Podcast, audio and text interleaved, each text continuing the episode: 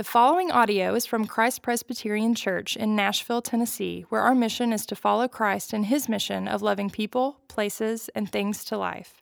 For more information about Christ Presbyterian Church, please visit christpres.org. Today's scripture is from Mark 15 1 through 15. And as soon as it was morning, the chief priests held a consultation with the elders and scribes and the whole council. And they bound Jesus and led him away and delivered him over to Pilate. And Pilate asked him, Are you the king of the Jews? And he answered him, You have said so. And the chief priests accused him of many things. And Pilate again asked him, Have you no answer to make? See how many charges they bring against you. But Jesus made no further answer, so that Pilate was amazed. Now at the feast, he used to release for them one prisoner for whom they asked. And among the rebels in prison who had committed murder in the insurrection, there was a man called Barabbas. And the crowd came up and began to ask Pilate to do as he usually did for them. And he answered them, saying, Do you want me to release for you the king of the Jews? For he perceived that it was out of envy that the chief priests had delivered him up. But the chief priests stirred up the crowd to have him release for them Barabbas instead. And Pilate again said to them, Then what shall I do with the man you call the king of the Jews? And they cried out again, Crucify him. And Pilate said to them, Why? What evil has he done? But they shouted all the more, Crucify him. So Pilate, wishing to satisfy the crowd, released for them Barabbas, and having scourged Jesus, he delivered him to be crucified. This is the word of the Lord. Praise be to God. Thanks, Abby. Well, good morning again to you. If I, I didn't get to introduce myself to you earlier, my name is Stacy Croft. I'm the pastor here at uh, Christ Pres Music Row, and I would love to get to know you at some point if you ever have a moment um, to grab coffee or even a Zoom call if you're uh, if you would like to. You know, um, you know those words or phrases that we use over and over in our vernacular that we kind of have a sense of what they may mean, and yet we kind of don't really know where they come from, and they're kind of strange. Like even this morning, somebody was walking out after I printed my sermon, and somebody saw me and they were like, "Break a leg," and you know, you kind of. Kind of like, okay, uh, you, you kind of know what that means, uh, especially if you're in the entertainment world or even not. I mean, you know, go do well, whatever. But we're kind of like, that's such a strange, weird. Have you just thought about? That's just weird. Like, what does that mean? um, you know, other things like one of the ones for me over the years is like watershed moment. You know, like, is there a watershed? But, you know, like, what is a watershed? You know, what does that really mean? A big pivotal moment. What, where does that come from? You know, another one that's interesting that I've heard and, and is uh, the term kangaroo court. Uh, some of you who are a part of uh, the legal world, there, I know we have even Abby herself is um, someone who is uh, uh, getting her degree across the street in uh, the law school of Andy. But kangaroo courts, you know, maybe you've heard this phrase. It's really a phrase that, that talks about uh, informal justice that usually brings about injustice. it's usually kind of instead of uh, innocent until proven guilty, it's guilty. Uh, and usually never proven innocent. It's kind of a court system that's informal that says, yeah, we're just going to go ahead and try you right here and there. Uh, it actually, it, what is interesting to me is where in the world, you think about it, kangaroo, like, can't you just say a wrong court? You know, where does kangaroo court come from? It's kind of a strange thing. So I, I did some digging um, because I wanted to be informed of this. Maybe some of you already know this. But uh, kangaroo courts, the concept of them came out of the early 19th century, uh, particularly around, around, the gold rush uh, in the United States. And the, the first time it was written, and it was mentioned in an article uh, in 1853 uh, by somebody that said, talked about uh, kangaroo courts were regularly organized. And what they were were a judicial system where people were paid typically on how many, how many uh, legal decisions they made. So these itinerant judges, so to speak, would go across America and find as many you know, uh, disputes as they could, be it uh, informal or informal, and just preside and, and count justice right then and there and then move on because they didn't care really what happened to the victim. They just knew I only get paid for the number of these that I actually see. so you can you can imagine they would jump kangaroo, there you go, kind of strange, but that's where it goes. They would jump from place to place to get as much money as they could out of doing as many of these cases as they could. And thus, you get kangaroo court. Although it's strange, I was really hoping to look at find something like actual kangaroos, like fighting, and they had, you know, it, but they, it has nothing to do with it at all. And yet, those are the kind of things we use. You know, if there's anything that's been described about the trial of Jesus, it is that very thing. I think in our modern vernacular, we could put onto this passage a kangaroo court. Uh, we are finishing today the book of Mark. And uh, we're going to move, uh, excited to move into the book, uh, the life of Moses in Exodus, uh, beginning next week. But as we finish this, Mark was written to a group of Christians who were suffering in Rome. And if there was any place there was injustice, oppression happening over people who proclaimed to follow a specific king, being Jesus, uh, it was in that place. It was in Rome. and, you know, at the center of this, and we're going to actually recite it when we move to communion, Apostles' Creed, we see Pilate's name we see his name often, and we even say it anytime, maybe you're familiar with the Apostles' Creed, an ancient creed that's been used. Pilate suffered under Pontius Pilate. His name has been preserved for ages. But he presides in this as a kangaroo court, and that's exactly what it was. It was something of that nature. In fact, when he was described, one of the things that was said about the way that he handled uh, those around him and, and even the Jewish people was that he had constant murders in his, under his presiding, yet without trial. That's what he was known for. But he wasn't just some evil guy who just presided, he was also a guy kind of middle management. He was kind of a middleman. He wanted to work his way up. He didn't want to be there, he wanted to be in Rome. He was trying to keep the peace. And he was trying to even make sense. He was even calling them out on this kangaroo court that was happening. And yet, you know what? He didn't care enough because he knew I just need to keep the peace so I can keep going and try and work my way up in this Roman system. But the one person in this whole thing that stands out is Jesus. And not just because we're at a church and we're talking about, but in this trial, it is a, a it is a trial unlike any other. Because usually there's a defense, there's prosecution, there's this whole system. But this, in this legit, ultimate, ancient kangaroo court, Jesus keeps his mouth closed. And it is amazing why. So we're going to look at that. We're going to look at, in the midst of the screaming of people who, who a week before were saying, Hosanna to the highest, are now screaming, crucify him with Pilate at the helm, we're going to look at two characteristics that mark this trial. One is Jesus' silence, and the other one is his innocence.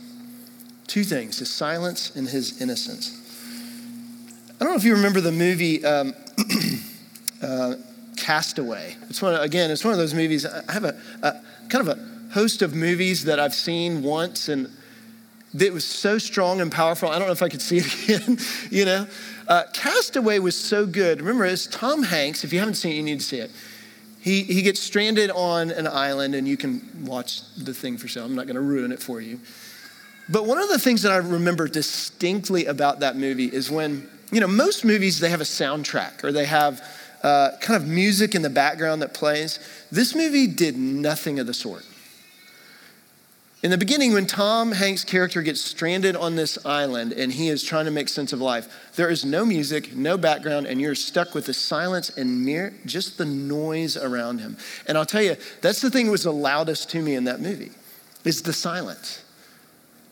Because because of the silence, you hear everything else. Everything else is highlighted. And that is exactly what's going on in this trial.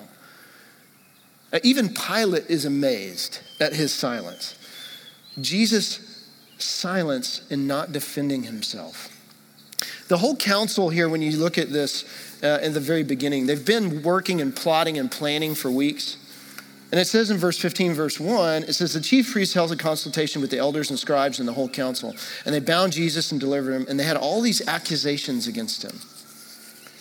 And the only, the only way that they could really pitch this to Pilate is by painting him in a corner and bringing just the right accusations. And Pilate's kind of seeing through this. They're like, this guy's messing everything up. He, all these accusations. He's like, you're even, he says to Jesus, uh, in verse 3, it says, the chief priest accused him of many things. And yet, in no way does Jesus defend himself. There's no defense, no fighting. In fact, in, in another account of this, it draws out the, the fact that why he's not fighting. It says that there's no defense here. In verse 36 John chapter 18, it says this My kingdom is not when Pilate says, What, what have you done? What, why are these people bringing this against you? It says, My kingdom is not of this world. If my kingdom were of this world, my servants would have been fighting that I might not be delivered over to the Jews. But my kingdom is not of this world. There's no defense. He keeps his mouth closed. You know, if there's a mark of, I would say, our modern culture with the fight for our individual rights, uh, with a mixture of anxiety and everything else, it is defensiveness. It's not a hard sell to say that we've seen defensiveness and fighting over the last, gosh, year and a half, two years, even exacerbated. Defensiveness is just a part of everything. I mean, if you think about it, reality TV gets its gasoline from this very thing. Why do we watch reality TV over and over. The same things. It's not a different show. The Bachelor, by the way, same show as last year. All those reality shows that continue on, that it's the same fuel. And why is it over and over the same things of this is my truth, that's not your truth, I'm going to defend? There's this, this, these gears grinding of my rights, your rights, in a defensive posture. I mean, it's not a far cry for me to think about this. I just thinking about it as a, a husband, uh, as, as a friend. When my wife Megan brings things, when they are even true, which is more than often, they always are. I still get defensive. Why do I? Because I want to paint myself in a light that is not even what I'm hearing. I want to try and make myself better. I want to try feel better about what I think about me, even though I'm hearing the truth about what I'm doing or what I'm saying or how I'm acting. And that's what Pilate was used to. He was used to people coming. He was used to having to keep the peace. He hated it. He didn't want to be there. He was actually put there over and over, and especially in this time of year, he was considered the proconsul of Jerusalem on this festival of this high time. And every year, he had to probably shake his head, going, When am I going to move up? I have to deal with all this ridiculous infighting. This is why, why you, this is why Barabbas, mentioned later, is in jail. Because there's this constant fighting, this constant defensiveness. And here comes this man who's called the King of the Jews, and he will not even open his mouth towards any accusations towards him. Not even one. It's incredible. In Isaiah 53 in the Old Testament, there's a description of someone, a description of someone that says, oppressed and afflicted, he opens not his mouth. Like a lamb being led to the slaughter, and like a sheep before its shears, he's silent, not even opened his mouth. This is the character of the Messiah, the character of Jesus. And what I think is amazing what he says to Pilate in John chapter 18 when he says, My kingdom is not of this world, which if you're Pilate and you're going, okay, what Jesus is actually saying is, you're used to this world. And the way that this world works is we all fight for our rights. But my kingdom is not of this world, and my character is not either. And that means the servants of the king are not to be like that either. It's very convicting. It's very convicting to me as someone who proclaims to be a Christian. You know, I see how defensive I can get. Convicting to see the fact that the characteristic of Jesus is to not even need to open his mouth. I mean, he has every defense on his side. Think about this. Let, let's, let's actually lay the trial out for a second. They're bringing all these accusations against him about how he's, his stance is towards Rome. But when he's asked about paying taxes to Rome, what is his answer? No, don't ever pay them. They're horrible. What does he say? Give to Caesar what is Caesar's. When a Roman centurion runs to him and actually can't even go to him personally, he sends a servant, he says, I can't even go to you. Would you be willing to heal my servant? Because I recognize you. What does Jesus do? No, you're part of the government. I can't do that. He heals him. And he actually marvels at the Roman centurion's faith. Even right up to when he's arrested, Peter takes his sword, cuts off the servant of one of the Roman guards. And what does Jesus do? Keep, go, fight. No, he even, even here says in John that he healed the servant's ear and rebuked Peter himself. Jesus' stance isn't one of attack, it's not defensiveness, it's one of grace, it's a posture of healing. It's amazing to see that he didn't even have to open his mouth. What does that mark? When we know, what, what is this characteristic of Jesus? This is him knowing so deeply, so ingrained in him, that he is not insecure at all about his relationship to his Father and his mission for us. And isn't that what it comes down to? When I experience defensiveness, be it with my wife or in any other way, I am so deeply insecure that am I really kept? Even though I know the truth may be there, it may be helpful, I am so deeply unsure or uncertain. And isn't that where we come from? And Jesus stands firm, not at all shaken, not at all moved, because his kingdom is not of this world. And he wants us, his servants, to believe the same. C.S. Lewis put it beautifully in that quick phrase. He said, he said, if you really want to be effective in this world, the most effective Christians in this world are the people who have their mind set on the one that's next. Not that, that we avoid this world, not that we're defensive and we demand this world, but that we know where it's headed, and so that we can hopefully live in a posture that's not defensive but one that's certain because we know we're loved. Why is it that Christians act so defensive? And that's me. When we come out of church, and our whole point is to say, you're not having to try, this is the confession, right? The whole point of Christianity is you don't have to try and be loved, but that you are.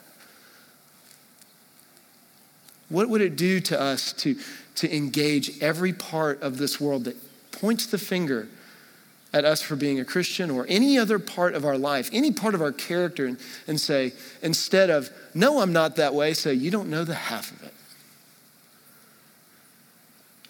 A humble posture of silence, knowing how loved we are, and to love this world that way because we've been loved that way. We've been cherished that way. This is why Jesus in Mark 8 the very middle, when they kind of recognize that Jesus, you're the Messiah, you're, you're the one, right? He says, Yes. And on this rock I will build my church. And he then says something so insanely amazing the gates of hell shall not prevail against it. And when Jesus said that, I think for many of us, it can be a defensive posture like, okay, we got to make sure we're confessing. We got to make sure we're going to church. We got to make sure we're doing all. But you know what Jesus is actually saying to his disciples? The gates of hell will not prevail against it because the church is not in a defensive posture, it's one in consistent movement forward. It means we're supposed to be on the offense, not offensive, but offense, moving forward with confidence, knowing that it's not all about us. And I'll tell you what, when I'm defensive, take it from me. I'm making it all about me. Whether it be in my marriage, friendships, relationship, church, anything about it, and you know exactly what I mean. When we are defensive, we're trying to make ourselves something that we already are. We're loved in Him, we're His. What would it be like for us to take up that characteristic of what we see a powerful Savior doing?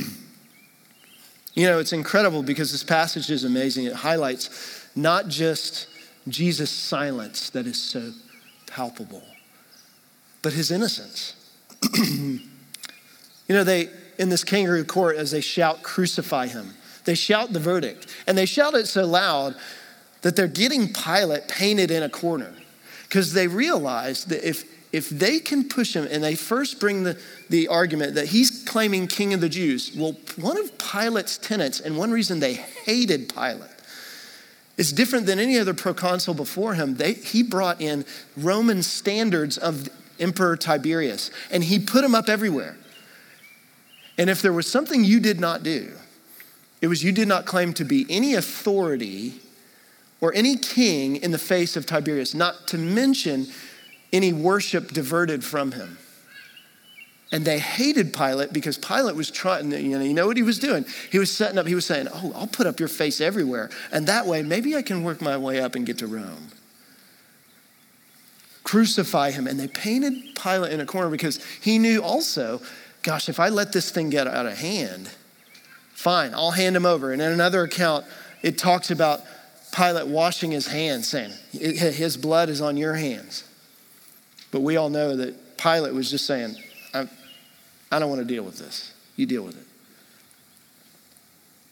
His innocence is there, and yet it's this huge part of authority. Who's author- who, who's really standing? You know, the more I studied and read of Pilate, the more I was amazed at his, his different facets of his character and how much he's just very much like a lot of people today, just wanting to work our way up. Jesus is somewhere in the mix. We don't want it to get too out of hand. this was not a position he wanted to be in, but he was going to deal with it. But he needed to keep the peace. He needed to keep the peace. Uh, he's, look, Jesus, that's great. You can be a king. He was trying to assess is this guy really a threat to me or any of Rome? And as soon as he saw through, I mean, let, us give Pilate a little credit here. He's not just being a bully, he's actually the only one in this passage who is saying, This guy is innocent, really. Out of necessity, not out, out of his belief towards him. He's the only one saying he's innocent and trying to get him freed. And yet, Jesus, in John 18, uh, in other passages, talks about, I, no one takes my life. I only lay it down on my own accord. There's even this passage, it's been it's stuck in my brain for ages, that there's this this line where, where Pilate looks at him because in John, he says, Don't you know, in John 19, don't you know I have the power to crucify you or to set you free? And Jesus says, You know what? You would have no power except for that which is given to you by my Father in heaven. Wow.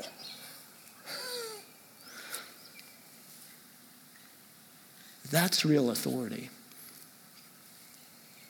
You know, um, C.S. Lewis again said this, and he talked about it God in the Dock. Uh, I don't know if you've read this essay before. God in the Dock is, is one of his big, uh, there's a, whole collection of essays, but this one in particular, the dock is what they say in um, Across the Pond, if you will, about uh, the court system. And so Lewis was saying that how modern man typically treats God. He says, in the position of ju- man being in the position of judge, and God in the dock, meaning he is uh, the one being judged. As, uh, Lewis says this He's quite a kindly judge, referring to us as man. If God should have a reasonable defense of being a God who permits war or poverty or disease, he, we're willing to listen. But the trial may even end in God's acquittal. But the important thing is that man is on the bench and God is in the dock. You know, I heard one philosopher, thinker uh, today mention one of the greatest images that, that we probably have of what our American culture thinks of God is like a golden retriever. He's loyal, he's precious, he's there. When we open the, oh, greets us. I mean, there is just nothing but love there. But there's no real authoritative work, there's no real power in it. There's nothing there really that, that, that leans into our life. And yet, this is the account that is given. No one has the power to take Jesus' life. What is he doing? He's the kind of king that puts himself in the position of taking all the guilt and leaving all the innocence. I think what is incredible is there's one figure in this we hear nothing really about him other than his name is Barabbas. And this passage reverses everything else we know about religion and Christianity. Most of the time, I think what we believe as the golden retriever, as the modern man of God, we think that God is with our guilt. When we feel guilt or we have guilt in our life, that we think God just kind of deals with it. We just go to him and he teaches us how to move it around. But this passage is saying something different. And particularly with Barabbas, Jesus is being accused of every single thing that Barabbas is guilty for and yet is completely innocent. It, there's not in one way that the shred that they cry crucify Jesus and release Barabbas at the same time that the one who is being released is the guilty one, and the one who's being crucified is the complete innocent one. I remember preaching in, I've gotten a, the opportunity to, to do some prison ministry over a number of years. And a few years ago, I was able to uh, conduct a service in a prison here in, in Nashville, just outside. and it was one of the most incredible experiences. Because if you think about uh, and some of you may have experienced this, being in, in prison yourself or even doing prison ministry. But there's nothing like talking to a group of prisoners when you're there who they wake up day after day, and instead of being able to shift their guilt around or avoid it with work or do something else to numb it, they wake up and they are in the same place, doing the same thing, reminded of why they're there every single moment of every single day. A prison reminds you of that. A prison shows you that you are guilty, whether you say, continue to say that you are not. And yes, there are people who have been wrongly imprisoned, but it still puts you in that place and position of saying, you're guilty. And you can think otherwise, but every one of these walls and every one of these guards and every one of these people around you is reminding you that you are guilty. There's no way out. And I remember preaching there, and one of the prisoners saying to a group of us, he said, I feel really sad for people because there are a lot of people outside of these walls that are a lot less free than me. And what he was saying has continued to stick in my brain because when I think about the ways that I think I'm so free, I don't have to deal with that, waking up that way. But you know, we know the reality. We all hold our guilt, we all have it. We're all faced with it. We're all faced with what we've, the decisions we made this last week, the way we spoke to our spouse, the way we handled our children, the way that we walked and approached our jobs, the way we look at our computer screens, the way that we handle and manage our finances all the ways that we know we are guilty, but we can maybe walk away and maybe not have to face it over and over. But then sometimes we wake up over and over and we experience it.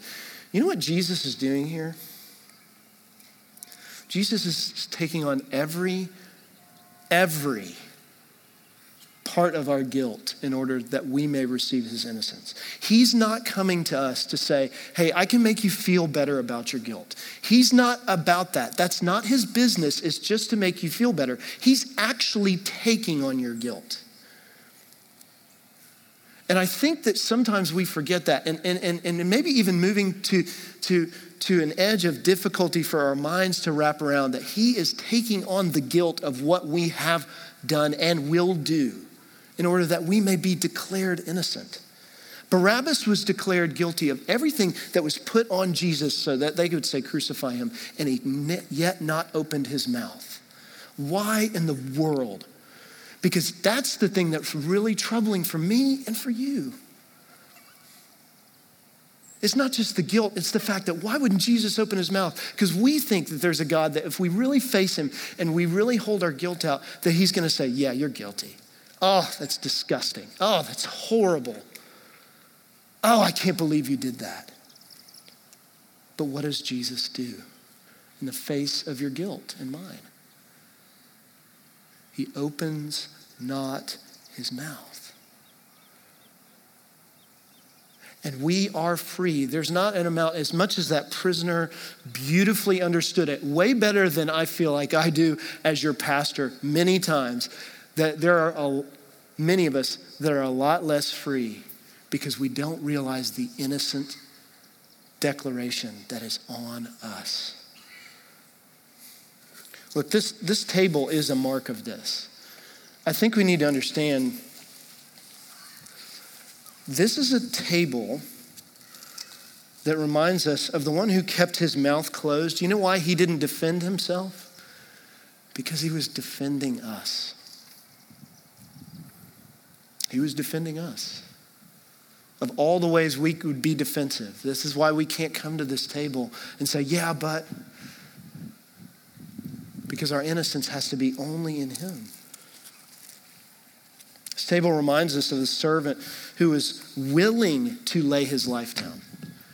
He took this up willingly for you and I. He did this willingly. This table shows us the power of his innocence, that you're about to taste your innocence. That when you actually taste the bread and juice, you're tasting your literal innocence that you can live out of. This is why Christians should transform this world because we're thinking of the next, because we know how loved we are in Him. There's no, do you feel innocent? You are.